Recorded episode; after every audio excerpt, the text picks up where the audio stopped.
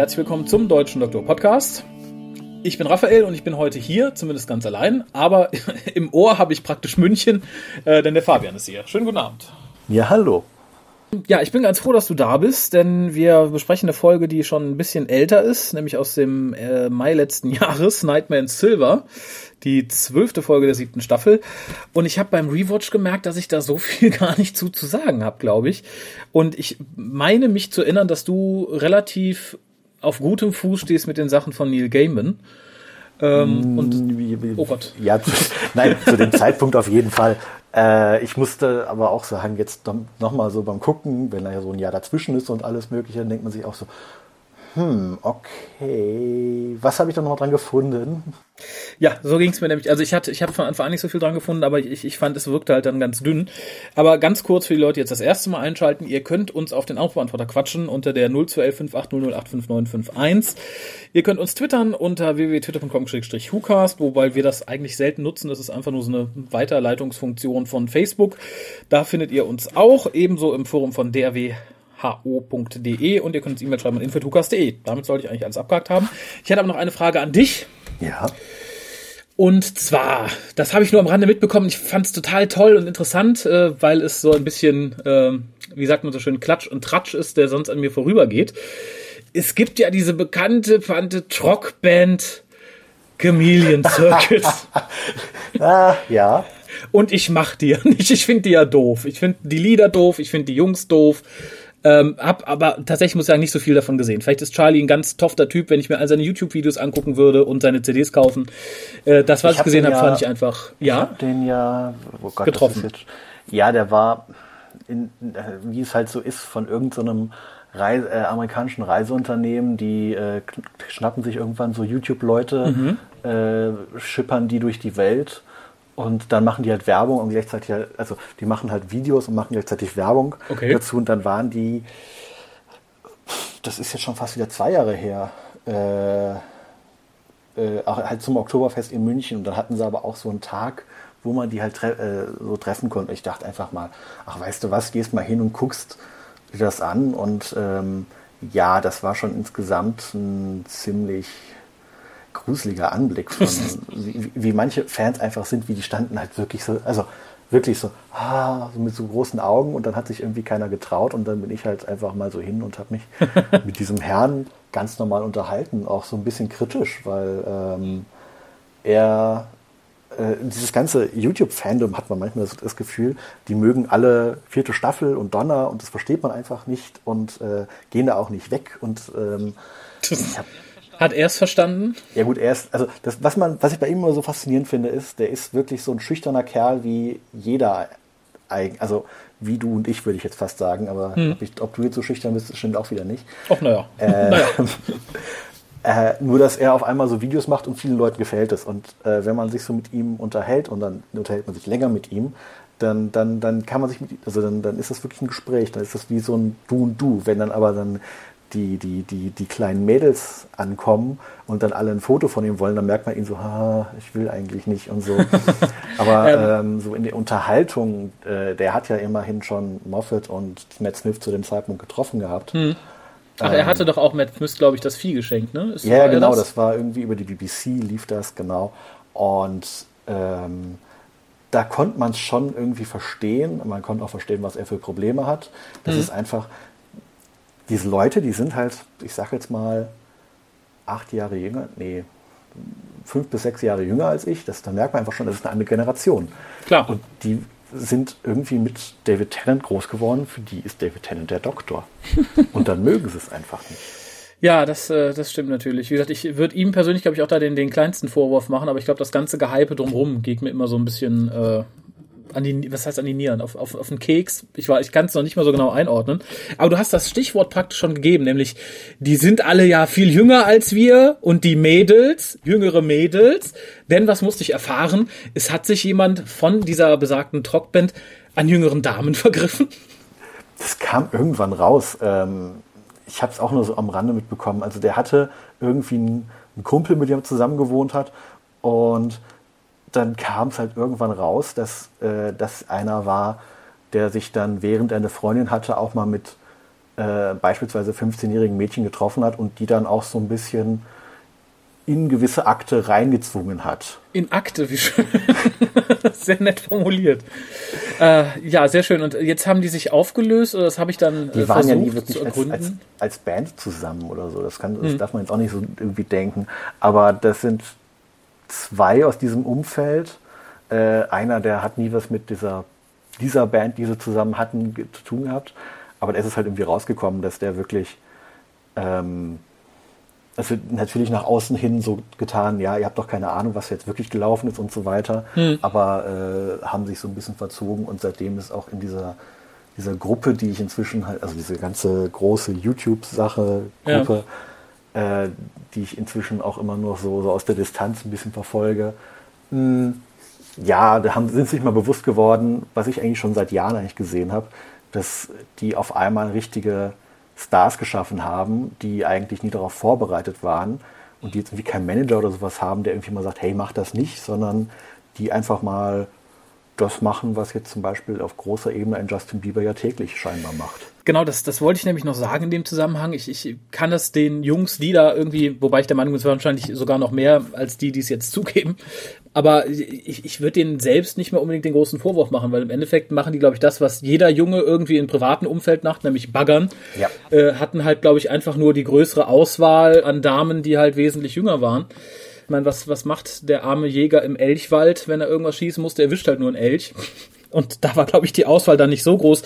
Die 39-jährigen Uni-Absolventinnen werden da, glaube ich, nicht zuhauf vor der Tür gestanden haben. Das weiß ich jetzt natürlich nicht. Da, äh, das ist jetzt reine Spekulation. Obwohl, wundern wird's mich nicht. Aber das, das wollte ich nur noch mal genau nachhören. Ich, ich hatte nur dieses große Zitat von, von, von, von, vom, vom Chef gelesen, also von Charlie, wie auch immer er heißt, dass derjenige, der es getan hat, jetzt nicht mehr sein Freund sei. Ja, aber das war schon irgendwie vorher und äh, ich glaube, der hat es auch nur geschrieben, weil Leute ihn dazu gezwungen, also quasi, jetzt sag doch mal was dazu, sag doch einfach mal was. So. Ja, ja.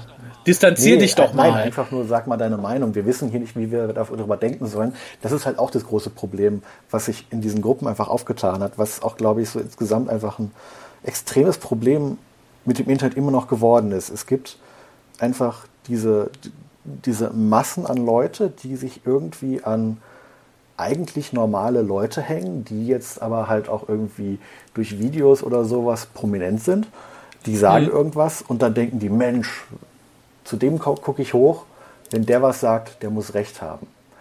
Das ja. ist bei so vielen Sachen so, ähm, wo ich dann wirklich schon sehr oft von solchen Videos saß und dachte, oh Gott, ist das gruselig. Also, also allein wenn, wenn, also was ich halt auch wieder so vereinzelt gesehen habe, dann gibt es in dieser Gruppe dann halt auch diesen Tenor, ähm, Verfilmungen von Büchern sind schlecht, weil nur das Buch kann gut sein.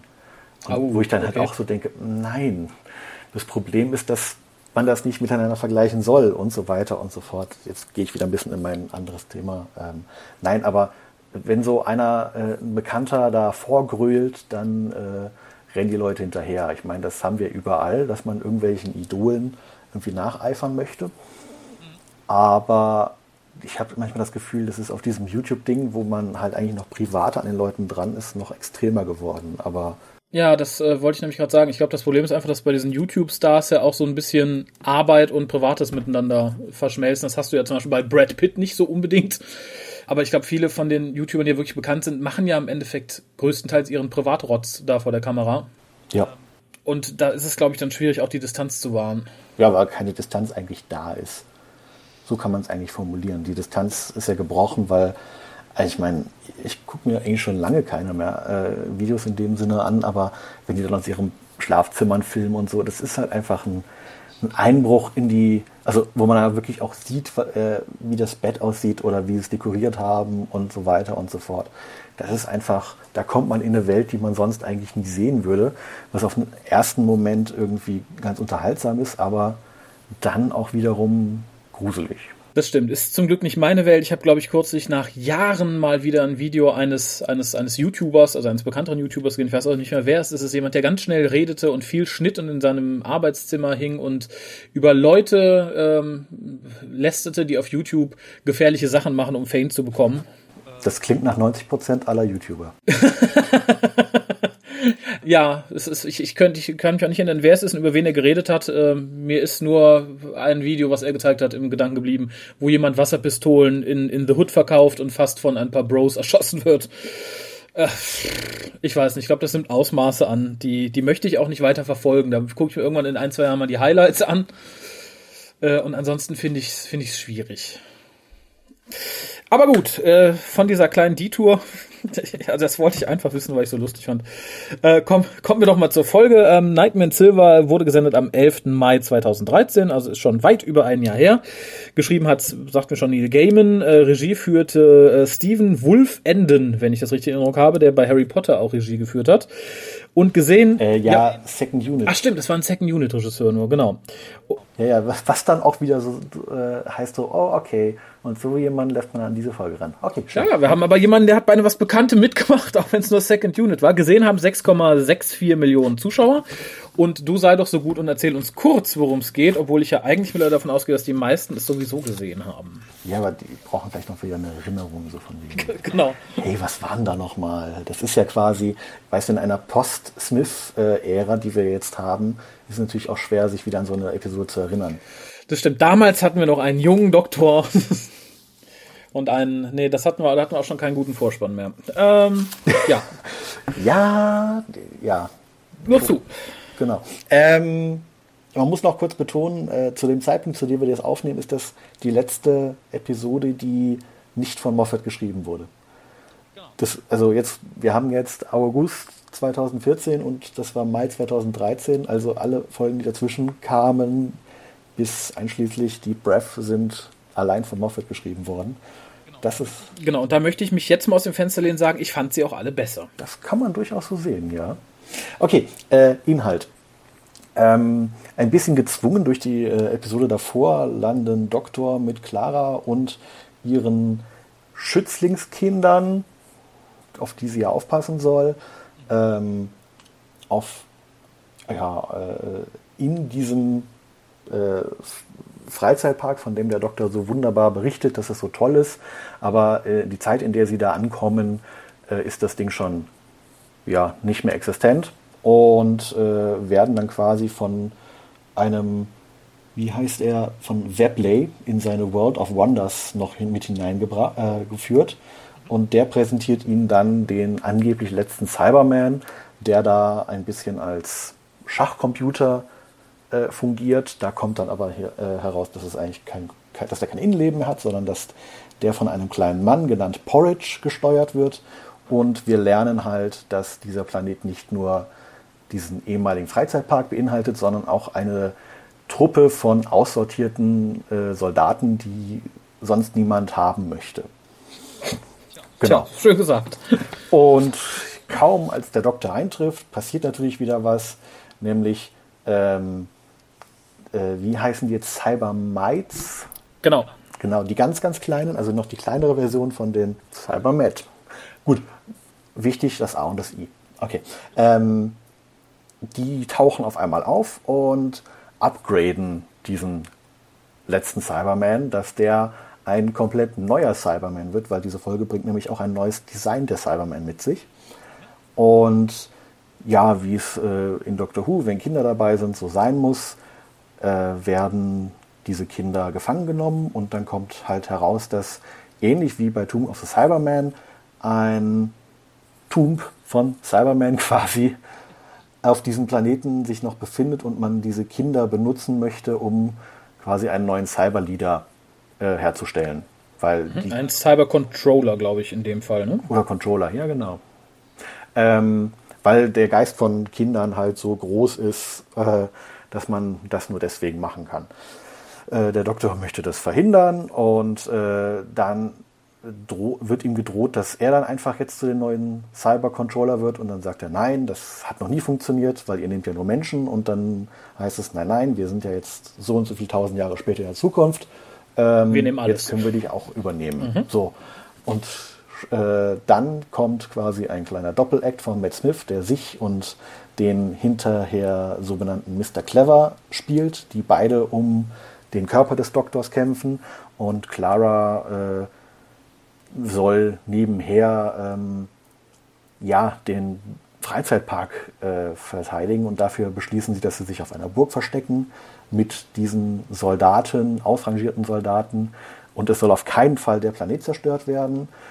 Ähm, nachdem der Doktor dann diesen Cyber Leader, Controller, wie auch immer, überlistet hat äh, und mit ihm ein Schachspiel austrägt, ähm, kommen sie zu dieser Burg und da wird das Spiel beendet und ja, am Ende stellt sich raus, dass Porridge der Emperor ist und der Planet wird doch zerstört und am Ende ist irgendwie alles wieder toll. Ja, das, das fasst es ganz gut zusammen. Das, das Ganze macht auf mich sowieso irgendwie den Eindruck wie das Neil Gaiman Bilderbuch. Es ist irgendwie total fantasiereich, viele schöne Details, aber irgendwie wenig, wenig Fleisch an der ganzen Sache. Ja, ich ähm, habe es nochmal rausgesucht, weil irgendwie ein paar Tage später, nachdem die Folge lief, gab es dann quasi so einen Vergleich, so was für Neil Gaiman-Tropen sind eigentlich in dieser Folge drin und es ist eine ganze Menge. Ja, also das glaube ich, ich unbesehnt. bin jetzt nicht so sehr Neil Gaiman belesen, aber da, das, was ich von ihm bisher kannte, das äh, dachte ich auch so, ah ja, na, typisch, typisch, hm, kenne ich auch irgendwoher, ah ja, okay, passt, ja. Ja, und das dachte ich gerade jetzt vor allem beim zweiten Mal gucken, dachte ich auch so, mh, mh, mh. da hat er sich auf das zurückgezogen, was er gut kann und hat Cyberman reingenommen. Ich, ich, ich finde vor allem die, die Optik am Anfang ganz toll, als man uns den Vergnügungspark zeigt, der da in Schutt und Asche liegt. Ähm, hätte mir aber gewünscht, dass wenn man schon so eine Location auswählt, dass man auch mehr damit macht, weil im Endeffekt war sie null und nichtig. Damit, die hätte man nicht gebraucht. Das hätte auch überall anders spielen können, im Hyde Park.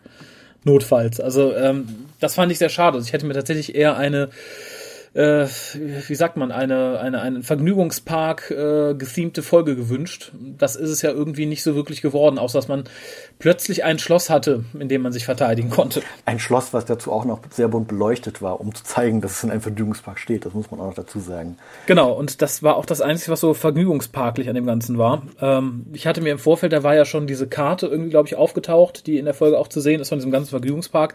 Und ich hat, hätte mir halt, natürlich ist auch ein Kostenfaktor, aber ich hätte mir halt gewünscht, dass man mehr mit der Location macht. So ungefähr. Ja, ja, aber, aber ich meine, allein das, dieses verlassene Ding ist natürlich auch schon wieder Neil Gaiman äh, ja. äh, äh, Topic quasi, Trope. Ähm, und dann war das einfach nur dieses Bild, was man einmal gezeigt hat, wie die vier davor stehen, so, ah, er ist verlassen, toll. Und jetzt gehen wir in dieses, diese Ausstellung da. Genau, es ist trist und traurig. So. Ja, genau. Ähm, wie sollen wir vorfahren? Ähm, erstmal noch allgemein vor oder sollen wir so durchgehen? Mach wie du meinst. Ich bin ja immer Freund chronologischer Sachen, aber du kannst auch gerne, wenn du was Allgemeines äh, ansprechen möchtest, damit anfangen. Mir ist das wurscht. Ja, also ich habe mir ähm, dem Rahmen nochmal auf der Blu-ray waren dann diese, diese, diese kurzen Specials, die hinterher bei YouTube auch äh, zu sehen waren. Und ja. da wird in diesem ganzen Ding wird halt so oft äh, drauf äh, gepocht, von wegen, äh, Neil Gaiman soll, sollte in dieser Folge die Cybermen endlich wieder scary machen. Ach ja. Und irgendwie dachte ich mir so, okay, da gibt es zwei, drei Szenen, da ist das, da ist das schon so. Mhm. Aber wenn dann auf einmal dann diese sechs Millionen oder wie es auch immer sind anmarschieren, dann ist es irgendwie so, Mäh.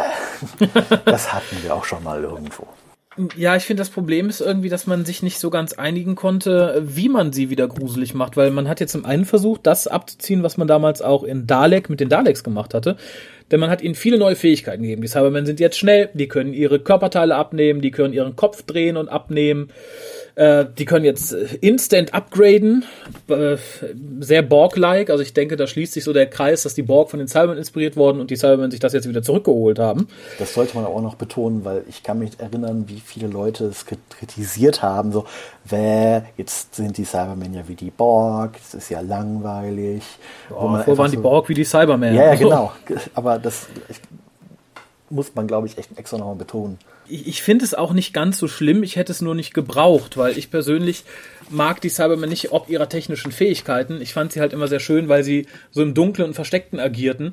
Und das wird hier nur ganz kurz angerissen, als der Cybercontroller, glaube ich, einmal sagt, ja, wir haben den Vergnügungspark hier benutzt, um Ersatzteile äh, ranzuschaffen und Kinder. Das waren halt all die Leute, die aus dem Vergnügungspark verschwunden sind. Und das hätte ich als Cyberman wieder gefährlich machen und düster und interessant, sehr viel interessanter gefunden als Geschichte, als hier den überlichtschnellen Cyberman, der in Matrix-Style äh, durch die Soldaten durchrennt, ohne einen einzigen zu töten, sondern nur ein Kind klaut. Ja, weil das Kind braucht man ja. Ähm, ja, ich weiß. Gut. Ist schon ein bisschen, ähm, ja, schade eigentlich drum. Äh, mhm. Worum es nicht schade ist, ist dann allerdings dieses, dieses Design, was sie ihnen jetzt, also dieses neue Design, was sie ihnen verpasst haben, weil das man stimmt. jetzt endlich nach, äh, ich glaube, dann waren es sechs Jahre von diesem ursprünglichen Cybusman-Design weggekommen ist, was man dann ja unter Moffat anfangs dann äh, so gehandhabt hat, dass man einfach dieses C äh, durch ein anderes Emblem äh, gewechselt hat und jetzt haben wir endlich ein, ein neues eigenes Design, was eigentlich auch sehr stromlinienförmig ist, könnte man sagen. ja, sie laufen ja jetzt auch schneller. Vielleicht ja, genau. ist das der Trick. Da bin ich äh, mal nee, gespannt, wie die äh, jetzt am Ende der, der achten Staffel, ob die dann auch schnell laufen können oder einfach nur so aussehen. Ja, ich, ich glaube, da habe ich auch, das, das ist das Problem, was ich damit habe, weil nach Dalek wurde auch selten nochmal gezeigt, was ein Dalek so alles kann. Also von wegen Mittelteil drehen, fliegen, strategisch irgendwelche Sachen machen, Sachen richtig anpömpeln, wurde nach nie wieder gezeigt. Ich fürchte, das steht uns jetzt auch bei den Cybermen bevor. Ich glaube nicht, dass sie jetzt alle so schnell sind und ständig upgraden, weil dann werden sie, glaube ich, eine zu große Gefahr. Das hat in Star Trek ganz toll geklappt, weil man dann halt so einen riesigen Spielfilmhaftigen Zweiteiler hatte und auch einen tollen Kinofilm der halt fast das Ende der Welt hinaufbeschwört. Da ich die Cybermen aber noch öfter sehen möchte, ähm, ist es da, glaube ich, ein Problem, die jedes Mal so mächtig werden zu lassen. Diesmal hat man die ja auch im Endeffekt nur durch einen billigen Trick besiegt. Und das wird nächstes Mal, glaube ich, nicht so einfach. Und da hoffe ich, dass man, tja, einen guten Mittelweg findet. Also ich fände es schade, wenn man jetzt all die gesehenen Upgrades in dem Sinne komplett fallen lässt und negiert. Ich fände es aber auch schade, wenn man merkt, okay, da kommt keiner mehr gegen an und jedes Mal, wenn die Cybermen jetzt auftauchen, haben wir so ein äh, so ein Szenario, das alles aussichtslos erscheint. Ja, ganz meine Rede. Also vielleicht eine gute Idee, dass man da wieder was Neues macht, aber ich glaube, da hat man es ein bisschen übertrieben, überzogen. Ja, das wäre so ungefähr das. Gut, ähm, dann könnten wir gerne chronologisch, weil ich glaube, du hast dann auch ähnliche äh, Punkte bei dir notiert ja, ich habe so gemischt Trivia und Sachen aus der Folge. Was ich ganz nett fand, war, dass ähm, der, der Cyberman äh, vor dem Schachspiel als das 99., äh, 699. Wunder des Universums gezählt wurde. Äh, weil in, oh Gott, City of the Daleks war es, glaube ich, das 700. zu sehen war, was dann aber leider platt gemacht worden ist. Nämlich die Stadt, ähm, ha, Exilon war es, glaube ich, um die das da in der Folge geht. Und die wird ja von Pertwee Doctor, glaube ich, als das 700. vorgestellt so Kleinigkeiten, da denke ich halt immer, okay, Neil Gaiman ist Fan, der liest sich da auch gerne ein bisschen ein. Und das ist auch, glaube ich, das mit das Einzige, außer so die, die, die Atmosphäre und Optik, die ich in seinen Folgen ganz gerne mag. Ich konnte ja auch mit äh, der Tadesfolge nicht so furchtbar viel anfangen, die er geschrieben hat. Ja, da ging es mir anders. das weiß ich wohl, das ging ja vielen anders. Aber die war für mich halt auch so typisch Gamen, das ist auch hier so typisch Gamen und wie gesagt, da fehlt mir immer so eine, so, so eine Ebene mehr irgendwie. Ich glaube, für einen Gamen-Fan ist das hier der feuchte Traum, wenn da noch Cybermen dabei sind alle anderen müssen halt gucken, entweder finden sie es gut oder nicht. Ich stehe in dem Fall und stand auch bei der Pades so ein bisschen mehr auf der Seite, naja, hätte nicht sein müssen. Ähm, ja, ich meine, wenn du gerade schon bei dem Cyberman und dem Schachspiel bist, dann kann ja. man ja quasi darauf eingehen. Was ich halt in dem Zusammenhang ziemlich ja, amüsant fand, war, dass wir dann schon wieder einen Cyberman, äh, der irgendwie ferngesteuert ein, ein, ein Schachspiel spielt, ähm, haben, weil das hatten wir kurz vorher nicht in der Serie, sondern dann bei dem ersten Abenteuer vor, äh, also Big Finish Abenteuer vom achten Doktor mit Mary Shelley, nämlich The Silver Turk. Mhm. Ähm, ich weiß gar nicht, haben wir das irgendwann mal besprochen oder nicht? Ich glaube, wir hatten es mal vor oder so. Du hast es, glaube ich, irgendwann mal kurz angesprochen. Ich habe es bis heute noch nicht hören können. Ah, auch nicht schlecht. Weil es steht hier noch im Regal, aber irgendwie äh, hat man ja doch immer anderes zu tun. Aber stimmt, das ist mir auch aufgefallen. Ich finde es als Motiv aber auch gar nicht so schlecht. Ich finde äh, die Geschichte, also das Ding hat es ja wirklich gegeben, also den, den Schachtürken hieß der äh, zu Deutsch und das war halt auch, es wurde angekündigt als der große magische Roboter, der gegen die Schach spielt, war dann aber auch ferngesteuert. Und ich, ich finde, es ist ein ganz reizvolles Thema, war hier aber auch irgendwie wieder so ein bisschen verschenkt. Das war halt das, was ich der Folge so vorwerfe, war wieder angeteased, schönes Bild, nette Idee, nicht viel mitgemacht. Ja, genau.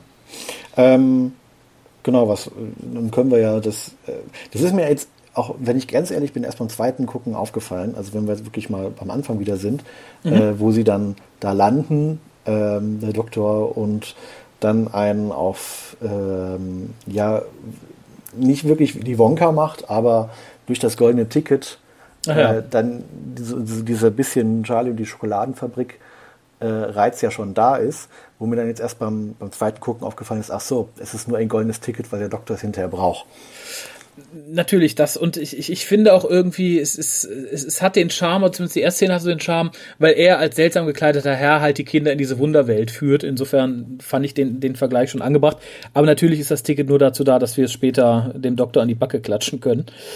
Ähm, man sollte vielleicht dazu sagen, dass die Folge im Vorfeld ein bisschen Wirbel machte, weil es ähm, die, die Folge war. Also wir hatten ja jetzt bei der achten Staffel Drehbuch-Leaks und das hatten wir in der Staffel nämlich auch. Das Drehbuch zu diesem äh, zu dieser Folge wurde nämlich in einem Taxi gefunden. Das hatte ich glaube eine der Darstellerinnen äh, versehentlich liegen lassen. Äh, wurde dann aber von der Finderin ähm, ganz freundlich wieder zurückgegeben, ohne dass irgendwas bekannt wurde. War es nicht sogar Nie Gaiman selber? Oh, das weiß ich nicht, das kann sein. Ich bin mir jetzt gar nicht sicher. Also ich habe irgendwas nämlich nochmal wieder gelesen von wegen, ist es dann gefunden worden und dann ist es irgendwie über Reddit oder sonst wie äh, ist da der Kontakt hergestellt worden. Mhm. Aber äh, stimmt, also es kann sein, dass es in die Game sogar selber war, oder weiß ich jetzt auch nicht mehr. Ja, aber wie gesagt, die Dame war leider zu ehrlich und äh, hat das äh, Skript, das damals noch The Last Cyberman hieß, nicht zurückgegeben.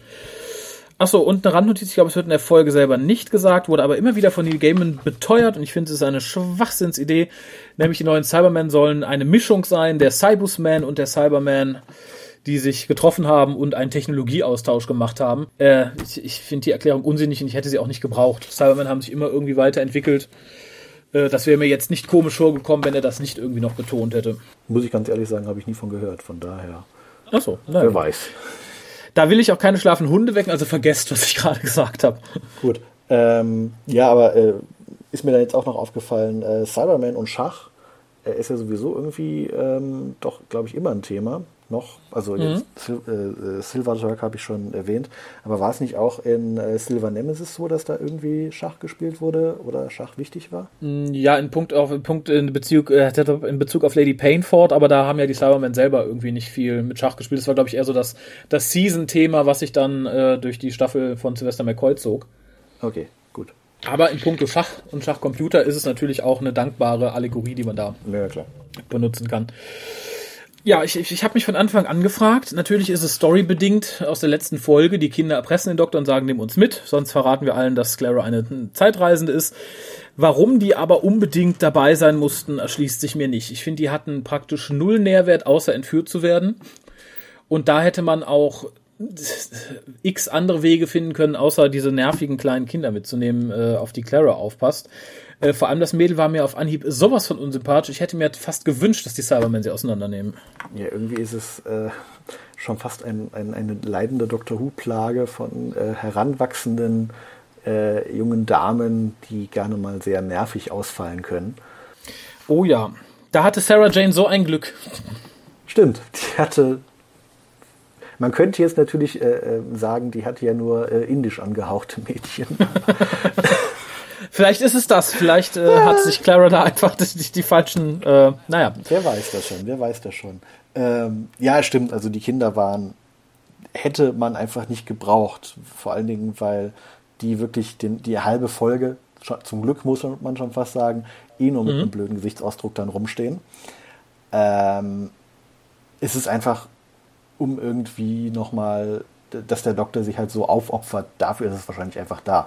Was äh, für was für eine Art würde der Doktor sich opfern, dass äh, dieser Cyber-Controller ihn übernehmen soll? Aha, für Kinder, okay, passt. Ja. So. Das, das stimmt wohl. Ich meine, es hätte auch Clara sein können, aber hätte Moffat gesagt, der Cyberplaner braucht Frauen, hätte das Moffat, glaube ich, nur noch weiter ins Unglück gestürzt. Oh ja. Ähm, das ich, sehen ich wir ja gerade aktuell auch schon wieder. Das, das wird ja auch immer schlimmer. Also schön finde ich jetzt die Diskussion, die entbrannte, ich weiß nicht wo. Das wurde hier und da gesagt und man sieht jetzt überall so kleine Diskussionen drüber aufflammen. Der Kuss von den beiden Mädels, also von Madame Wastra und ihrer Freundin, ähm, die einen werfen Moffat vor, äh, der kann nicht für Lesben schreiben und wie furchtbar, das ist ja so schlecht und unrealistisch. Die andere Seite wirft ihm vor, oh Gott, er hat einen lesbischen Kuss drin, das darf nicht sein, die BBC wird zum Pornokanal. Ähm, ja. Ich glaube, unterm Strich kann das sowieso niemandem recht machen. Ja, das ähm, insofern, ist so. Ja, insofern kann ich mittlerweile sogar eher verstehen, wenn er äh, tatsächlich sehr offensiv mit sowas spielt und sich auch drüber lustig macht. Da hat der Mann mein vollstes Verständnis. Ich finde es momentan so lächerlich wieder. Aber das hätte es, glaube ich, nur noch genährt. So ungefähr, ja. Und äh, jetzt sind es einfach Kinder und gegen Kinder darf man in Dr. Who scheinbar gewalttätig sein. Nee, Quatsch. Ähm, Gut, dann ähm, bekommen wir zwei Figuren ähm, äh, vorgestellt. Einmal den vorhin schon äh, erwähnten Webley, dem halt dieses World of Mhm. Wonders gehört, äh, gespielt von Jason Watkins und ähm, also ich kenne diesen Herrn schon aus anderen Serien und in, in dieser Folge ist der einfach sowas von verschenkt worden. Ja, Der ich kenne ihn auch noch aus einer Nebenrolle, nämlich bei aus Dirk Gently. Ich weiß nicht, ob du die damals verfolgt hast. Die ist ja nach, ich glaube, nach einer Staffel und vier Folgen wieder eingestellt worden. Äh, und da fand ich ihn schon sehr gut in der Nebenrolle und fand halt hier, okay, der hat zwei oder drei kurze Szenen, die ich relativ simpel fand. Es tat mir auch sehr leid, ihn da so verschenkt zu sehen. Da gebe ich dir vollkommen recht. Ich weiß jetzt allerdings nicht, wo er noch mitgespielt hat. Ja, es sind andere BBC-Produktionen. Jetzt letztens auch wieder so eine Dokumentation, äh, äh, wo die BBC sich selbst auf den Arm nimmt. Da hat er eine Folge äh, mitgespielt. Und ähm, Being Human hat er äh, einen ziemlich guten Vampir gespielt und alles. Also ähm, eigentlich immer so Rollen, die einem im Kopf bleiben und hier irgendwie so gar nicht, sondern zwei Sätze und dann bekommt er eh das komische Make-up und dann äh, ist er eh nur noch gesteuert und dann, dann, nee, war irgendwie verschenkt. Das stimmt. Ja, und dann der zweite Schauspieler, der natürlich zu erwähnen ist, ist dann äh, Warwick Davis, der Porridge, beziehungsweise wie hinterher rauskommt, den Emperor spielt. und den, glaube ich, jeder kennen sollte, der jemals irgendwas an Science Fiction oder Fantasy geguckt hat, vor allem ab den 80ern aufwärts. Äh, ich persönlich habe mir ein Loch im Bauch gefreut, weil ich ihn halt immer noch als Willow kenne, die, das ich als Kind super gern gesehen habe. Ich glaube, Leute in meinem Alter werden es alle kennen. Ich weiß nicht, gehörst du noch zu der Altersklasse, die Willow kennt?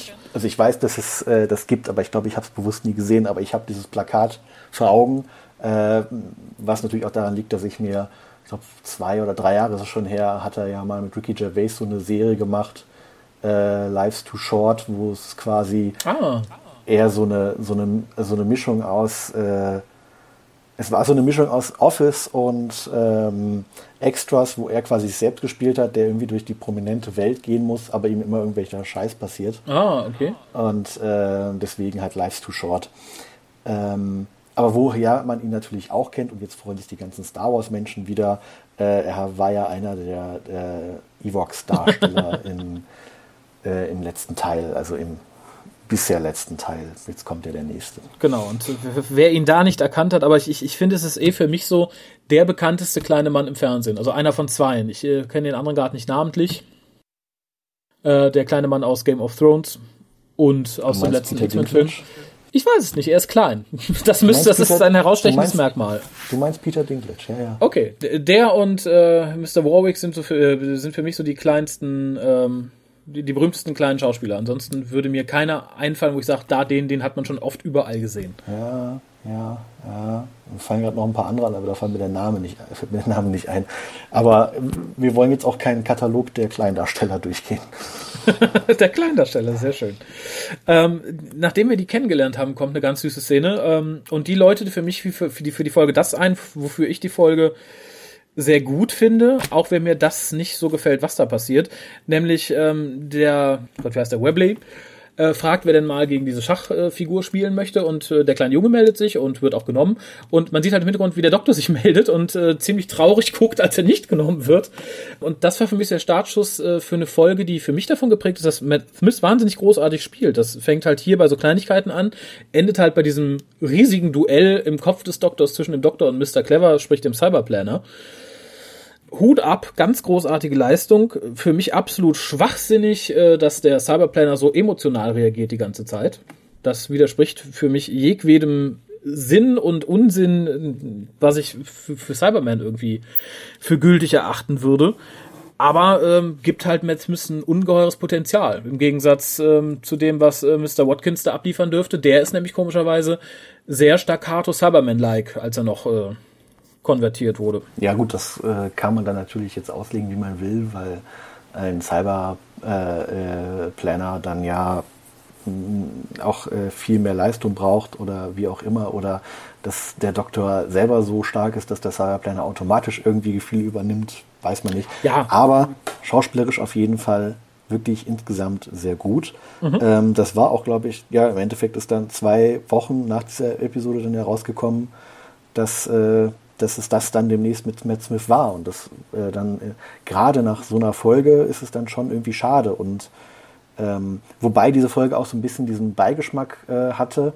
Man denkt natürlich automatisch, aha, er spielt hier mehrere Rollen. also mhm. zwei, äh, denkt man natürlich automatisch auch an Human Nature. Mhm. Ähm, wo, man, wo es damals dann noch hieß, ja, wir haben jetzt auch für David so eine Rolle geschrieben, damit er auch mal eine andere Figur wieder spielen kann innerhalb von Doctor Who. Und das ist dann natürlich dann auch so, ah, man hat es jetzt auch vielleicht auch so ein bisschen erzwingen wollen, dass man jetzt auch zeigen kann, okay, er kann auch noch was anderes spielen. Ja, das kann durchaus sein. Ist gelungen, wie gesagt, ich finde es halt für die Cybermen ist nicht das, was ich von den Cybermen brauche. Es, es erinnert mich ein bisschen an die Excellent Cybermen aus den 80ern. Cyberman für mich bitte möglichst ohne Emotionen. Dafür sehen wir hier meines Erachtens den, den schönsten Cybusman, nämlich den etwas abgeranzten, der hinter dem Schachspiel sitzt. So in typischer Gamen-Optik, finde ich. Trist, zerstört, bisschen rostig. Machte sich meines Erachtens sehr gut. Ja, gut, ich meine, äh, unter Moffat haben wir sowieso die, die interessanten Cybermen. Ich erinnere ja nur an den halben wenn man ihn so nennen will, aus dem Finale der fünften Staffel. Stimmt. Das war ja auch so der, der, der Punkt, wo man dann gesagt hat, hey, endlich mal wieder ein gruseliger Cyberman. Ja, das, das ist ja richtig. Das hätte sich hier fast fortsetzen können. So ungefähr. Ähm, ja. Irgendwas wollte ich noch äh, passend dazu gesagt haben, aber mir ist es entfallen, weswegen man jetzt einfach weitermachen könnte. Ja, bitte. Ähm, ich habe hier geschrieben, not ready to go, was irgendwie nicht zu der. Das passt irgendwie gerade nicht äh, zu dem, was wir gesagt haben. Funny, funny Insects habe Das habe ich mir auch notiert, äh, weil der Doktor halt sagt, er, er macht sich auf die Suche nach lustigen Insekten. Ähm, ist natürlich dann schon gemünzt, dass er praktisch schon ahnt und sieht und riecht, dass die Cyber Knights äh, oder Mites unterwegs sind. Ja. Jetzt weiß ich wieder Not Ready to Go, weil sie eigentlich schon wieder in die TARDIS einsteigen. Ach ja. Und äh, der, der, steht dann so da, nachdem er die Funny Insects gesehen hat und sagt so, Moment, nee, nee, wir können noch nicht gehen. Äh, ihr Kinder legt euch jetzt hin, ich muss jetzt was rausfinden. Genau. Und ähm, dann kommt quasi sofort die Szene, die wirklich so, wo einfach dieses Mädchen sowas von nervig geworden ist, wo sie bei diesen Soldaten auftaucht und einfach sich hinstellt, hello, I'm bored. Genau. Fand ich, ähm, ich habe lange überlegt. Ich ähm, bin ja jetzt schon ein bisschen weiter von meiner Pubertät entfernt und war auch kein schwieriges Kind und schon gar kein Mädchen. Ähm, ich frage mich, wie realistisch das ist. Das Blach muss doch ungeheuer verzogen sein. Ich persönlich kenne niemanden, und auch niemandes Kind, was sich dermaßen aufführt. Aber ich frage mich halt, ob das vielleicht in gewissen Schichten und äh, ja, in gewissen Kreisen tatsächlich das typische Verhalten einer pubertierenden jungen Dame ist. Also, mm, ich meine, Schichten darf man jetzt natürlich äh, jetzt in dem Sinne auch nicht sagen, weil wir, das ist ja eigentlich schon eine bessere Geschichte. Wir müssen, müssen dran, dran denken. Die wohnen ja in einem Vorort von London in einem Haus. Also es ist ja schon. Ist nicht, die haben im Lotto gewonnen. Das ist jetzt, das ist jetzt nicht die Rose-Schicht, wie es äh, früher immer mal ganz gern gesagt wurde. Ähm, ich denke, schwierige Kinder schon. Also wenn ich jetzt gerade, weil ich ähm, jetzt so nebenbei mal wieder Sopranos gucke, wenn ich da so an den an den Junior denke, das ist auch ein verzogenes Blag wie eh und je. Also ich denke schon, dass es auch nervige Kinder gibt, nur wenn man die jetzt halt selber aus dem eigenen Umkreis nicht kennt, kann man froh sein, möchte ich sagen. Oh ja. Ja, das stimmt. Aber äh, was diese ganzes, dieses Kind wirklich total äh, ja, also, na, einfach nervig. Du weißt sofort, okay, ich habe eigentlich keinen Bock mehr auf diese Kinder. Äh, lasst sie doch einfach zurück. Okay, dann ist Clara ihren Job los, aber hm, passiert. Keine Ahnung, wo sie sind. Verschwunden. Ähm, ja, ich, als der Cyberman sie auf dem Rücken hat und mit die abmarschierte, hätte ich jetzt auch nicht gedacht, ja, bringen sie zurück. Mir war eigentlich ganz recht, dass die mitnimmt. Die, hätte, die hätten die auch behalten können. Aber gut, da haben wir die Rechnung ohne den Doktor gemacht. Was mir noch zu den neuen Cybermen einfällt, weil ich hier stehen habe, wie findest du die neue Stimme?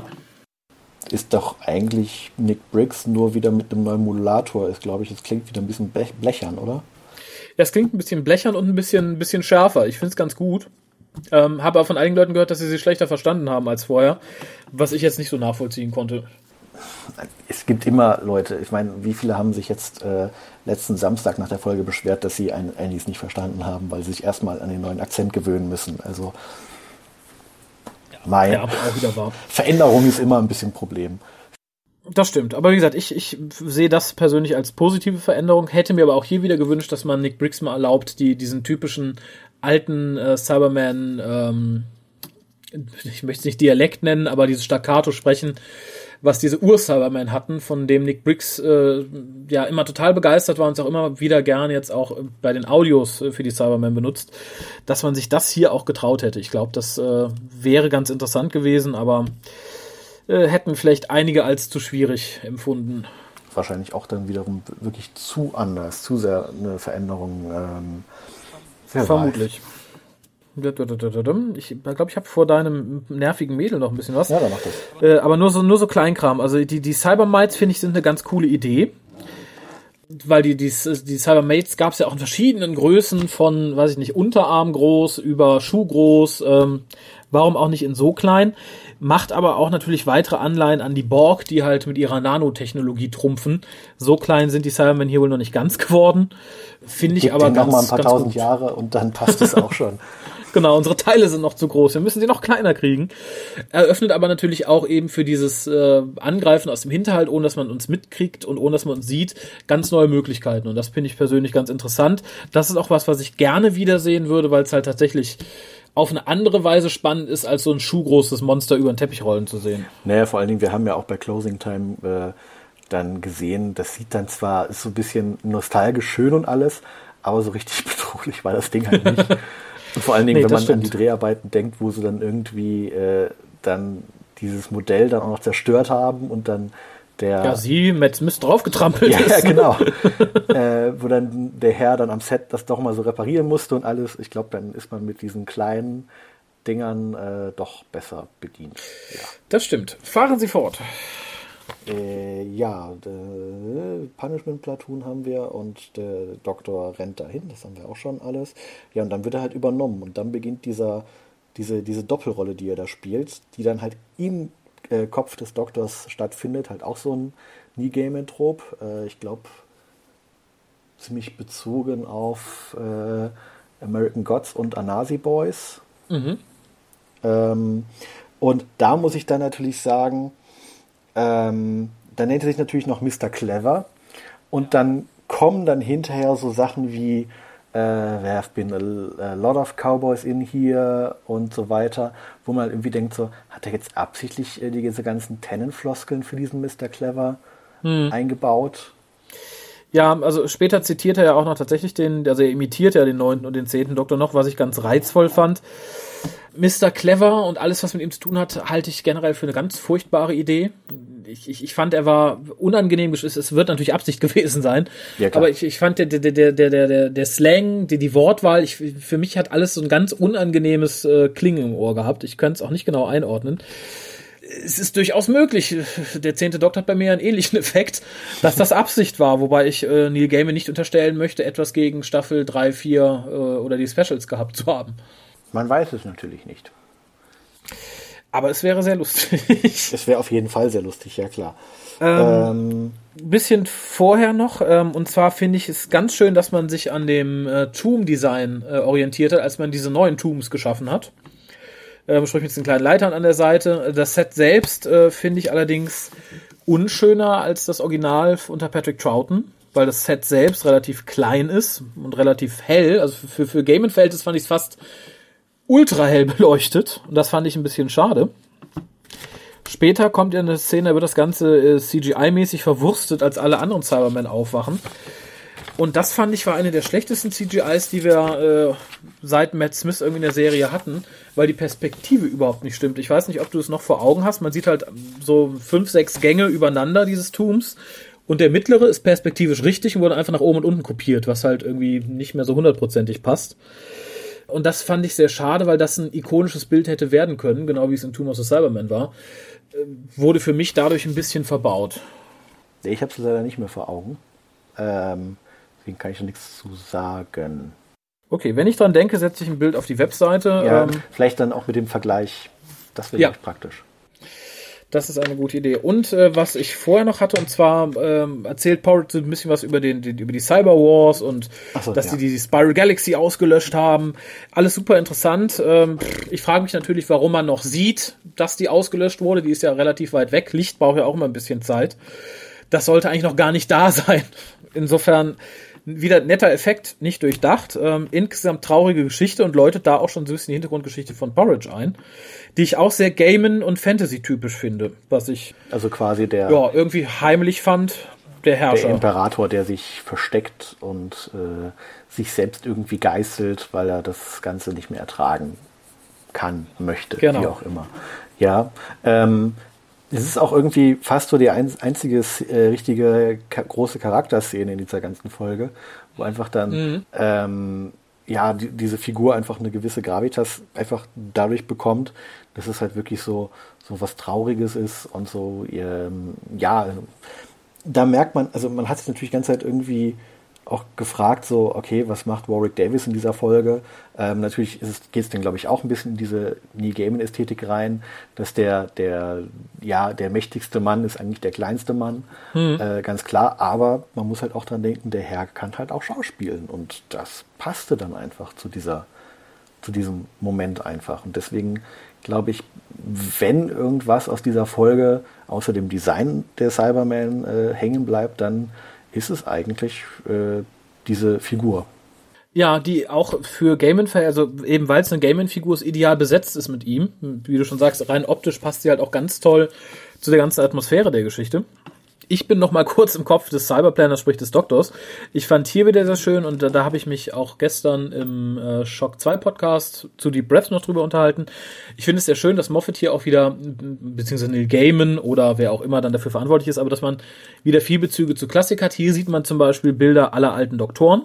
Ja, weil er ihm ja ähm, darauf vorbereiten will, was, äh, also was Regeneration ist, weil er ihm da damit droht. Er, er kann es einfach so auslösen äh, und dann, dann ist alles weg. Deswegen äh, zeigt er ihm das ja quasi.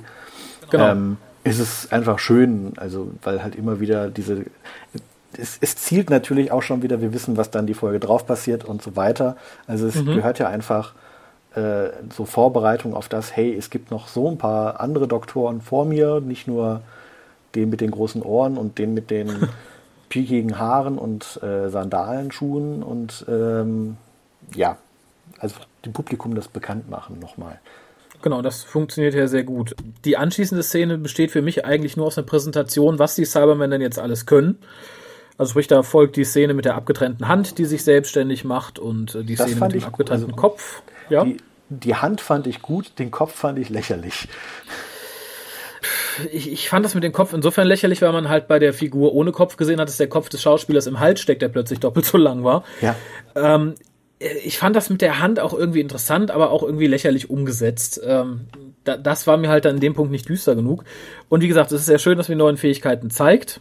Ich fürchte, wir werden sie nie wiedersehen. Und hier kam es mir dann irgendwie zu geballt. Guck mal, wir können das, wir können jenes, wir können dieses. Äh, fünf Minuten später sieht man auch das Upgrade bei was passiert, wenn sie eigentlich einen Stromschlag kriegen sollten, was mir auch, ich hätte gern zumindest gesehen, wie ein Cyberman draufgeht und dann die anderen geupgradet werden und nicht er selber sagt so, Upgrade und weiter geht's fand ich, äh, weiß ich nicht, Showing Off nennt man es, glaube ich, ähm, und wie gesagt, ein bisschen inhaltsleer.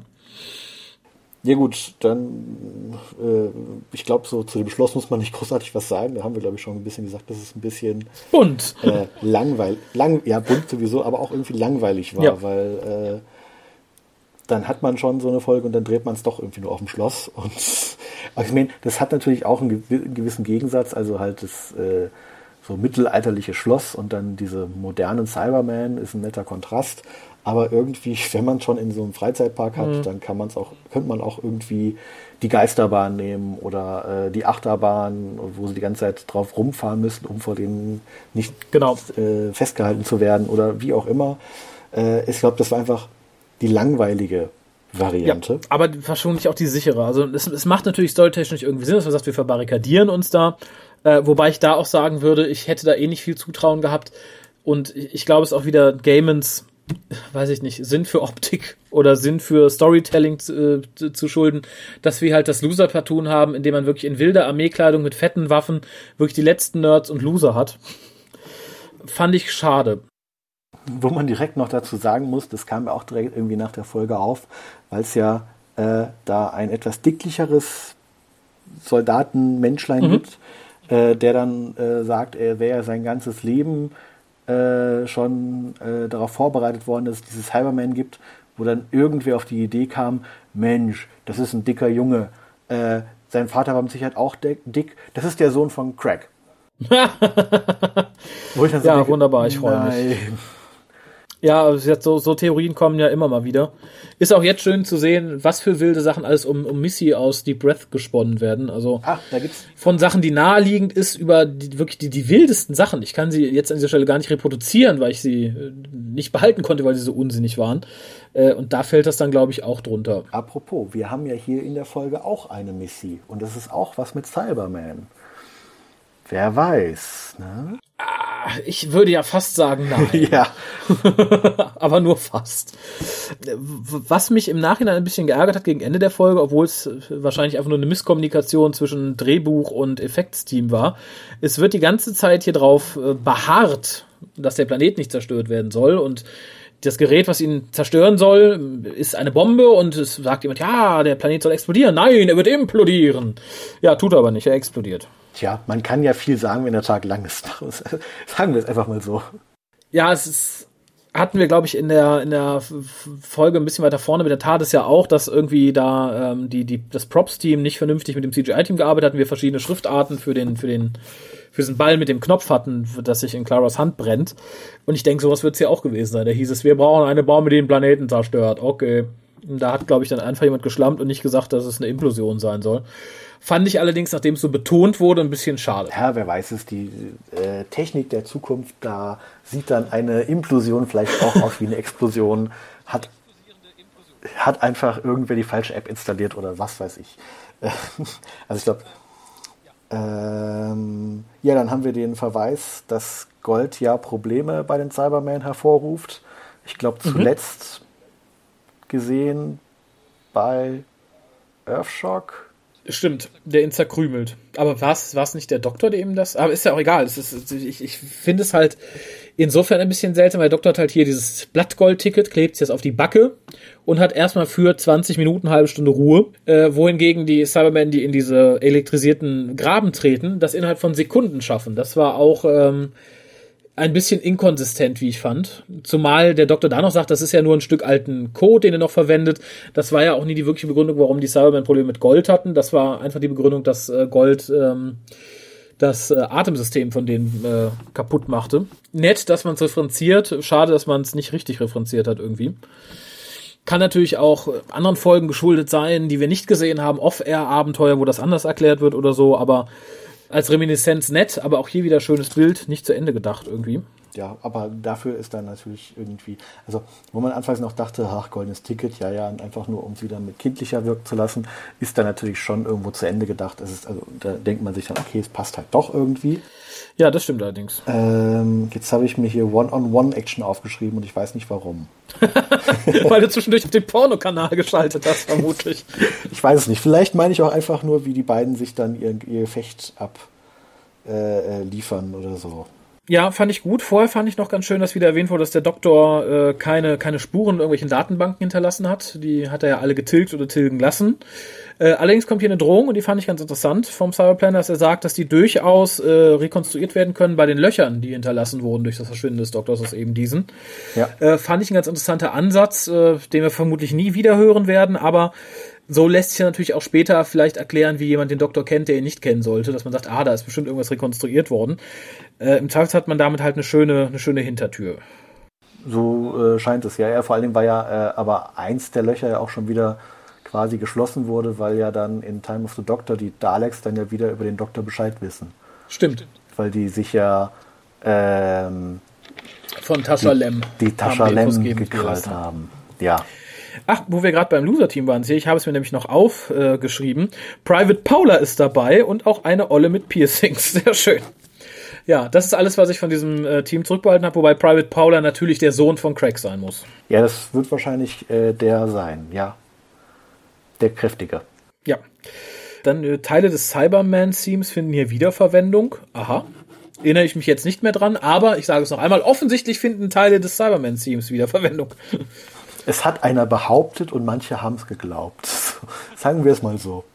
Nee, ich habe es tatsächlich gehört. Es ist, ist eine, eine, also es ist eine Notiz, die aus meinem Ohr kommt, nicht? Ich habe es nirgendwo gelesen oder so. Ah, okay.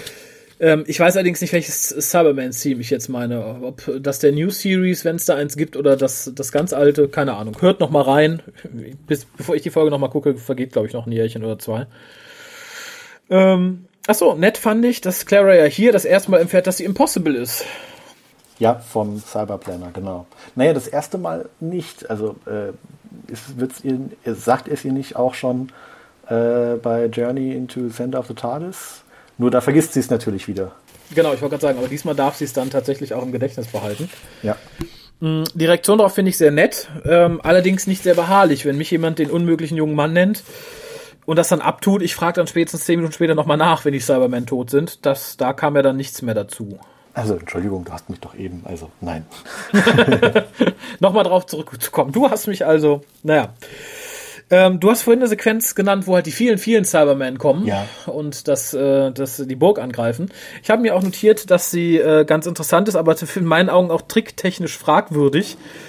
Ebenso wie die Aufwachsequenz. Ich fand, das sah alles dann relativ preiswert aus. Also die Aufwachsequenz habe ich ja schon gesagt, die durchaus schön hätte werden können, aber ein bisschen versaut wird.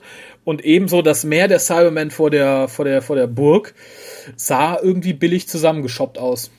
Ja, aber das haben wir, glaube ich, äh, bei Dr. Who bei diesen Massenaufnahmen schon immer gehabt. Vor allen Dingen, wenn man dann sieht halt irgendwie dieser, dass die ja wirklich nur auf diesem Weg stehen, der durch diesen ganzen Park geht und dann sieht man so bis an den Horizont stehen da irgendwie Cybermen und man denkt einfach nur, aha, die stehen also alle auf diesem Weg. Genau. Die Wenn machen jetzt einer umfällt. Die machen jetzt, ja, Cyberman-Domino. Tok. Die neue Sportart. Ähm, ist jetzt auch nicht, dass sie sich komplett um, das, um dieses Schloss irgendwie herumstellen oder so. Nein, Alle Front. das ist so Frontenkrieg quasi. Ja, und da- war dann auch plötzlich keiner mehr schnell, ne? Muss man vielleicht dazu sagen. Nö, weil dann waren sie ja da, dann wollten sie ja reinkommen. Und dann kamen sie auch immer nur in so Wellen rein, so, so drei. so viele wie halt gerade zu schaffen waren oder wahrscheinlich so viele wie Kostüme gerade am Start waren. Fand ich schade. Was ich auch schade fand, dass Clara so dämlich ist und auf den Trick des Cyberplanners äh, reinfällt und somit halt den, den Trigger für die Bombe verliert. Ja. Dass sie sich da so einfach bequatschen lässt. Auch hier, wie gesagt, großartig, ähm, was Matt Smith da abliefert. Fand ich ganz toll. Jede Szene macht viel Spaß, auch wenn ich von ihm halt jetzt nicht unbedingt so begeistert bin. Aber ähm, es ist mir eine Freude, das zu sehen. Ja, kann man, also ich sag mal, ich glaube an der, an, der, an, der, an der Art, wie äh, Matt Smith diesen Doktor gespielt hat, man muss ja jetzt schon in der Vergangenheit reden, ähm, ich glaube, da wird man, also wenn man nicht äh, zu dieser äh, Gruppe gehört, die sowieso alles, was äh, ab 2010 produziert wurde, da sowieso nur äh, dran rumlästern wollen. Es ist einfach einmalig und dass man dann hier einfach dieses, diese, diese Übergänge zwischen diesem Mr. Clever und äh, äh, dem Doktor, dass die so, so schön fließen und man selber als Zuschauer halt sehr oft einfach nicht nachvollziehen kann, okay, wer ist das jetzt gerade? Es ist einfach eine äh, unglaubbar, also es ist eine glaubbare Leistung, aber es ist eine tolle Leistung. So. Ja, das, äh, das kann ich genauso unterschreiben. Und äh, da muss ich jetzt einen Punkt überspringen, auf den ich gleich zurückkomme. Aber was, was mir sehr gut gefallen hat, vor allem jetzt im Kontrast zu äh, Capaldis Doktor, äh, einige von uns haben ja schon die weiteren fünf Folgen gesehen der Staffel, darum greife ich da mal ein bisschen voraus. Und zwar ähm, fragt Clara hier den Doktor, nachdem er ent-cyberplannert wurde, ob er sie denn liebt. Und der Doktor sagt, no, you are too short, bossy and your nose is all funny. Das fand ich sehr sympathisch und sehr lustig. Ich kann mir vorstellen, da lachen die Kinder drüber. Ich habe auch gelacht. Der neue Doktor sagt auch ziemlich böse Dinge zu Clara und vor allem zu Claras Aussehen. Und da ist das dann nicht mehr so lustig, finde ich. Der meint sie nämlich durchaus, der bringt sie halt sehr ernst und sehr trocken rüber. Und da habe ich dann jetzt so in der Retrospektive gemerkt, das ist schon ein erheblicher Unterschied. Ja, aber da muss man natürlich auch sagen, in, was, in welchem Zusammenhang das Ganze ist. Also ähm, hier ist es ja einfach aus diesem, Mr. Clever hat gesagt, äh, dass, dass sie äh, schön wäre und sie hat es ihm irgendwie nicht geglaubt und dann fragt sie ihn halt und dann sagt er das natürlich auch schon, es ist so drauf, nein, ach Quatsch, du bist too short, bossy and your nose is äh, all funny. Ähm, Es ist so, so charmant einfach gesagt und sie sagt halt auch, ah ja, okay, danke, so, das bist du. Ja, und, ja, natürlich. ähm, ja, das ist er nämlich. Also ich, wie gesagt, und Capaldis Doktor, der könnte es so, glaube ich, nicht. Der meint es durchaus genau so, wie er es sagt. Der, der, der Capaldi-Doktor ist natürlich in dem Sinne auch wieder ein bisschen anders. Also der ist ja noch mehr Alien, als es der Matt Smith-Doktor schon wieder war, der dann einfach sowas sagt wie, ähm, du musst dein Make-up, äh, äh, nee, irgendwie von, was war das nochmal? Äh, äh, ach so, du, du hast dein Make-up ja schon abgenommen. Dann so, nein, ich trage noch Make-up. ach so, Ja, das, ja, ist egal. Das, das zieht sich ja durch, durch etliche Folgen, die da noch kommen werden. Auch äh, die Bemerkung über ihre Stöckelschuhe und über ihr Gewicht und ich, ich glaube, da wird Moffat sich auch noch einiges anhören müssen im Zweifelsfall oder der jeweilige Autor der Folge. Weil nett geht er mit äh, Clara da nicht mehr um. Ja, aber sie signalisiert jetzt auch nicht, dass es ihr irgendwie leid, also dass er damit irgendwie Probleme hat oder so, sondern. Nö, nö, aber die Beschwerden werden kommen, da bin ich mir sicher. Ja, gut. Wahrscheinlich sogar noch Beschwerden darüber, dass sie sich nicht beschwert. Wir werden es sehen. ja, ich habe dann hier nur kurz notiert, dass der Weg, wie sie den Cyberplaner losgeworden sind, relativ billig war. Ja, man hat irgendwann dieses komische Device so nebenbei eingeführt, dass wenn man das denen auf den Kopf haut, dass die dann zusammenbrechen ja. und dann verliert, dann ver verliert, äh, ich, irgendwer verliert das Porridge. Ding und zwar dann hat das, äh, greift er danach, weil er kann ja seine rechte Hand noch benutzen und dann äh, äh, haut er halt auf seine äh, linke Backe, die ja infiziert ist, das Ding drauf und dann ist es auch alles weg. Also das ist Tja, ein bisschen billig. Es, es, es sind ein paar Knöpfe vorhanden, die sehr genau. oft verwendet werden und das, ähm, ja, es ist halt so. Äh, was wir, glaube ich, noch nicht erwähnt haben, ist, äh, weil ich vorhin schon ganz auf das Schach eingegangen bin, dass ja hier mhm. auch gesagt wird, dass die Time Lords ja Schach erfunden haben. Ja, und das glaube ich in Unbesehens. Ich glaube nicht, dass es einfach nur so ein Spruch war. Ja, klar. Also neuer Kanon, Schach von den Time Lords erfunden. Genau, also ich, ich glaube, der, der arme chinesische Mann, der es der Legende nach erfunden haben soll, der war in Wirklichkeit ein Time Lord. Der Marstel vielleicht. Oder der, Dok der, der Doktor. Doktor. ja, die, die, die, die große Dr. Auflösung. Wu. Dr. was? Dr. Dr. Fu. Dr. Fu Manchu. Nee, Wu. Doktor ja, du wirst lachen. Äh, es hat doch tatsächlich, es hat doch jemand auch uns den, den Wu-Cast genannt. Das würde ja fast wieder passen. Stimmt, ich erinnere mich. Dunkel. Ähm, die große Auflösung, dass Porridge der Emperor aus der aus dem Kurios Kuriositätenkabinett am Anfang ist, fand ich relativ, ähm, tja, also ich mag es ja, wenn man als Zuschauer vorher die Chance hat, etwas zu erkennen, aber so schlecht wie die Figur aussah, hatten wir da gar keine Chance. Die sehen sich im Gesicht so sehr ähnlich, wie es Hartnell und Hörndal getan haben. Harald hätte da vielleicht eine Chance gehabt. ähm, ich persönlich fand es irgendwie doof. Ähm, die Idee nett, aber wenn man schon an was festmacht, was wir schon vorher gesehen haben, dann bitte so, dass wir es auch hätten sehen können. Ja, da muss man natürlich dazu sagen, vielleicht jetzt an dieser Figur kann man es nicht erkennen. Was natürlich dann dieser kleine Gag ist, ist, dass die äh, das nervige Mädel das natürlich weiß, weil sie hat halt den Penny gewonnen, wo halt sein Gesicht drauf ist, aber den mhm. Penny sehen wir ja nie. Ähm, aber es gibt ja dann diese Unterhaltung zwischen ihm und dieser, dieser blonden ähm, Soldatin, die ja von, vom Doktor kurzzeitig dann degradiert wird, ja. Äh, die ja dann schon den Planeten hochjagen möchte. Und äh, dieser, dieser, der Austausch, weil die halt sagt, ja, sie war halt in der Nähe des Thronsaals und äh, bla bla bla, da wird es ja schon so suggeriert, dass äh, er das ist. Also ich meine, wenn man es weiß, fällt es einem mehr auf. Das stimmt. Ähm, es ist jetzt nicht einfach so aus dem Hut gezaubert, so von wegen so, hoppla, der war es ja die ganze Zeit, sondern es ist schon vorhanden, ähm, vielleicht ein bisschen zu gut getarnt. Ja, wie gesagt, ich, ich finde es halt schade, dass man das dann tatsächlich an einem Punkt festmacht, sogar mit einer Rückblende, so nach dem Motto, bäh, bäh, bäh, es hättet ihr sehen können. Aber es ist halt nicht zu sehen. Die sehen sich nicht ähnlich. Das fand ich halt so ein bisschen schade. Wenn man mir schon die Nase lang macht und sagt, hier, guck mal, da war doch ein Hinweis, dann hat es auch ein Hinweis zu sein und äh, nicht irgendwie so eine sehr schlechte Maske. Da haben wir tatsächlich schon bessere Masken von Leuten in Doctor Who gesehen. Oh ja, definitiv. Ja, aber im Ganzen ist das auch einfach so, so ein, ein plötzliches und auch irgendwie merkwürdiges Ende, weil es die ganze Zeit irgendwie ja. heißt, ja, jagt die Planeten nicht in die Luft und dann, ja, wir jagen jetzt den Planeten in die Luft. Genau, weil wir müssen es eh. Das wussten wir auch die ganze Zeit, aber jetzt haben wir halt die Kinder und den Doktor gerettet und dann können wir jetzt. Das zusammengepaart mit dem Schicksal des armen Emperors, der ähm, so traumatisiert ist und lieber nicht der Emperor ist und so, wäre bestimmt eine wunderschöne Geschichte, hätte man sie uns erzählt und nicht einfach in zwei Minuten zusammengefasst. Das fand ich schade. Also da hätte ich, glaube ich, lieber eine halbe Stunde weniger Cyberman und Burg und Kinder gesehen und äh, den Cyberplanner, sondern mich ein bisschen mehr auf die Figur verlegt, wenn man das gegen Ende so, ja, so, so präsentieren möchte. Fand ich schade. Wie gesagt, ich kann es mir ganz toll irgendwie in einer Fantasy-Geschichte von Neil Gaiman vorstellen. Hier fand ich es halt so ein bisschen, ja, das, wie das so ist, hätten wir euch jetzt gern noch erzählt, aber wir hatten nur 45 Minuten und darum gibt's hier kurz die Zusammenfassung. So, jetzt haben wir noch drei Minuten und äh, da erfahrt ihr jetzt alles, was ihr bisher wissen wolltet. Genau. Das ja. fand ich halt ein bisschen schade. Auch dann die Flirterei mit Clara und äh, das Gehabe dann als Emperor. Ich könnte euch hinrichten lassen. Alles süß und toll. Wäre mir persönlich näher gegangen, wenn ich irgendeinen Bezug zu dem Charakter gehabt hätte. Ja, zu dem Charakter, wie er jetzt wirklich ist. Also es ist einfach, das ist, kommt, es wird aus dem Hut gezaubert von wegen, haha, ich bin der, ich bin der Emperor. Und äh, das heißt, für den Zuschauer ist es komplett erstmal eine ganz andere Figur eigentlich. So im Moment, er hat nichts mehr damit zu tun mit dem, was wir äh, äh noch vorhin über ihn wussten.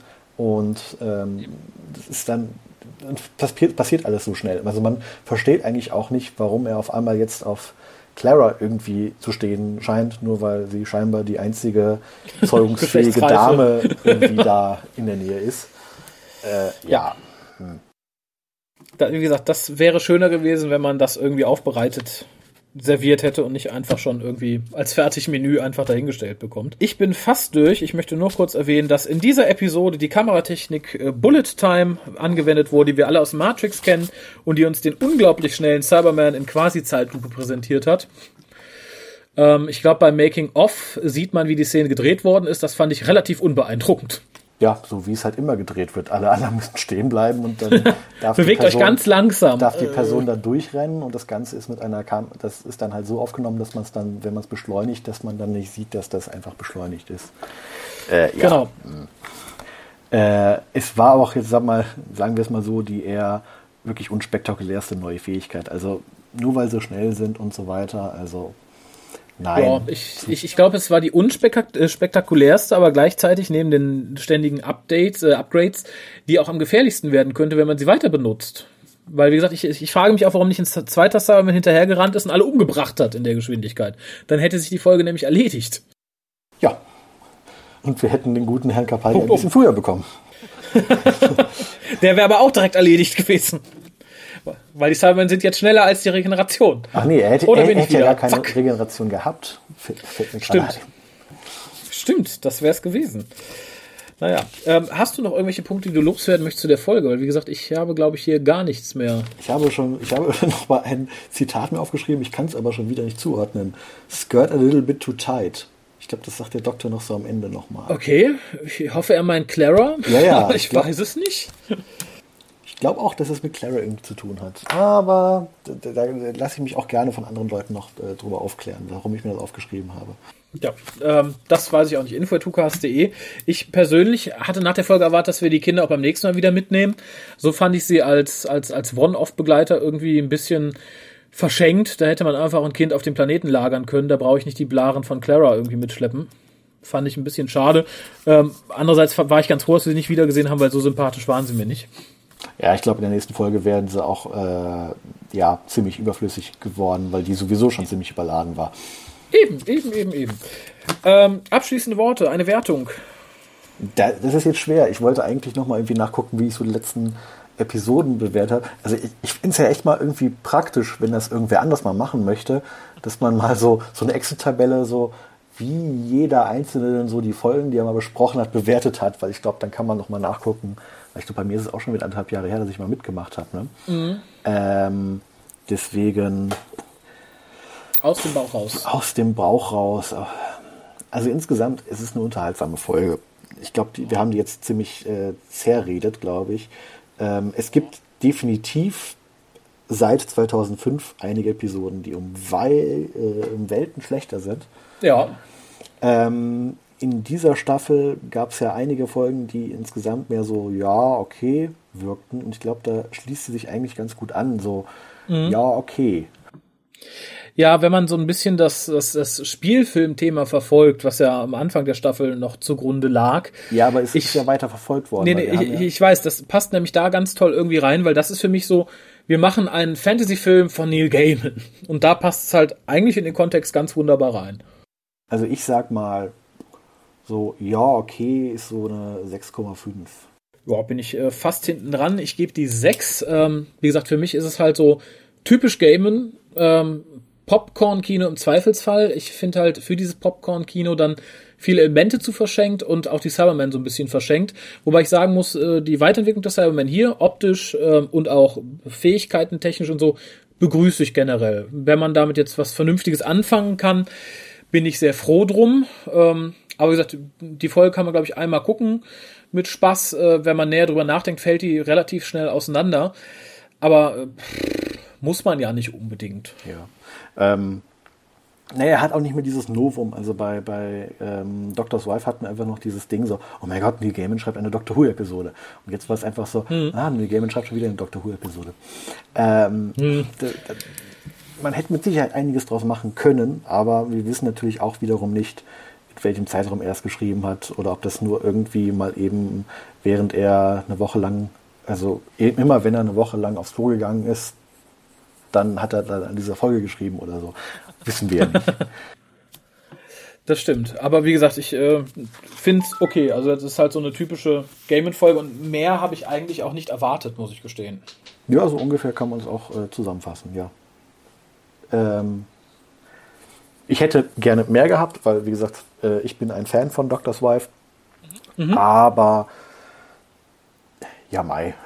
Was wir dann danach bekommen haben, äh, gleicht das dann auch schon wieder aus, so ungefähr. Ja, ich wollte gerade sagen, es wird ja auch nicht das letzte Mal unbedingt sein, dass er für Dr. Who geschrieben hat. Ja, genau. Jetzt, äh, jetzt die achte Staffel nicht, aber ich denke mal, solange äh, Moffat noch am Ruder ist, wird es mit Sicherheit da irgendwie nochmal einen irgendwie was geben. Der war ja auch, äh, wenn ich das richtig mitbekommen habe, äh, während der Welttournee jetzt von Capaldi und Coleman und Moffat, äh, war er auch in New York, als sie da waren, auch mit als Gast. Ja. Also von daher ist diese, diese Freundschaft immer noch gegeben. Das ist schön. Ähm, ja, ähm, dann würde ich fast sagen, damit hast du was aufgegriffen. Vielleicht hören wir uns auch im Laufe der Staffel bald nochmal wieder, wenn du Interesse hast. Ja, ich bin äh, gerne dabei. Ich hoffe, dass wir da auch vielleicht mal so ein bisschen wieder so eine, so eine Regelmäßigkeit reinbringen können. Ja, sehr, also von mir aus sehr gerne. Ähm, wie gesagt, gerade bei Capaldi können wir das vielleicht tatsächlich äh, noch ein, zwei Mal machen in der Staffel. Äh, unter Umständen schon bei der Besprechung der ersten Capaldi-Folge, äh, wenn du Lust hast. Ich habe sie zwar schon zweimal besprochen, aber ähm, so die richtige, reguläre für den Huka steht noch aus. Ja, man könnte jetzt natürlich sagen, du hast ja noch nicht mit mir besprochen. ich mache einfach jeden Gastcaster einmal durch. Aber ja, ich glaube, das, das passt dann auch irgendwie, weil ich glaube, ich gehe noch ein bisschen anders an die ganze Sache ran, weil ich bin ja einer der wenigen, der schon irgendwie Jahre vorher äh, über, von diesem Herrn Capaldi überhaupt wusste. Also hm. ich ähm, weiß noch, dass, äh, genau, also ich glaube, er war auch zuerst bei Torchwood und mhm. dann erst bei, bei, bei Fires of Pompeii.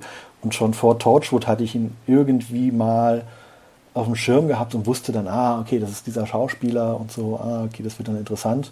Mhm. Und hatte mich ja auch echt bei in Fires of Pompeii echt darauf gefreut, dass er da mitspielt. Ah. Und war es halt diese dumme Rolle. Ja, gut. Für äh, ihn damals noch eine ganz schöne Rolle, ne? was man jetzt im Making-of gesehen hat. Er hat ja gesagt, er könnte das die ganze Zeit machen. Ja, das hat er damals auch gesagt. Ich glaube, die haben echt nur dieses äh, Interview aus dem Confidential von damals übernommen. Ja, ja, das hat er, glaube ich, sogar seine Klamotten an. Also seine, seine ja, Klamotten. Ja, ja. ja, ja. Ähm, genau, ja. Ja, also wärst du, wärst du theoretisch dabei. Ich bin dabei. Das kann man jetzt auch gerne schriftlich festhalten, wenn das okay. einer machen will. Ja, dann halten wir es zumindest äh, im Audioformat fest. Äh, dann würde ich sagen, sprechen wir uns irgendwie im Laufe der nächsten Woche nochmal äh, zu Deep Breath. Ja. Und dann wünsche ich dir jetzt einen angenehmen Abend. Verabschiede mich auf jeden Fall von den Zuhörern und von dir. Und äh, sag einfach im Zweifelsfall bis nächste Woche. Genau, ich sage äh, auch äh, Tschüss zu allen, äh, die jetzt vielleicht sogar erwartet haben, dass wir ein Audio besprechen. Da bin ich auch irgendwann mal der Fachmann für geworden. ja, können okay. wir auch gerne noch tun. Ähm, ich ich sage einfach mal bis zum nächsten Mal. Genau, bis dann. Tschüss. Ciao.